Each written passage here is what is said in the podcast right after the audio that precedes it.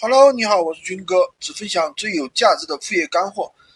那个今天早上有一个粉丝跟我说一件事啊，我说你现在做怎么样呀？他说，哎，不错啊。他说那个出了十八单，然后营业额的话有几千块钱，呃，就是最近三四天的事情。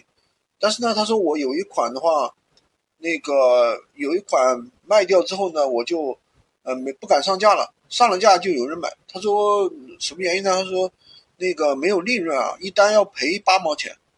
我说，那你没有利润，那这个老出单，那你可以采取这样的方法呀，就是设置区间价格，对吧？那么我最低最低配的款我可以不赚钱，那么高配款呢，我去赚钱就可以了呀。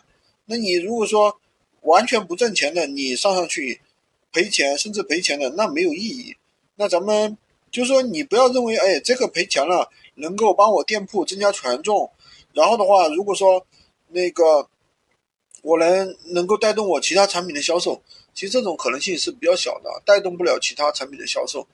呃，如果说你能设置区间价格，对吧？这个是非常不错的，我也经常这样去玩，对吧？那我们最低配的款呢，能够帮我们带来大量的流量，那么高配款呢，我们可以赚个百分之二十、三十的利润。你低配款赚利润的话，往往也赚不了，因为那本身的话价格也便宜嘛，对不对？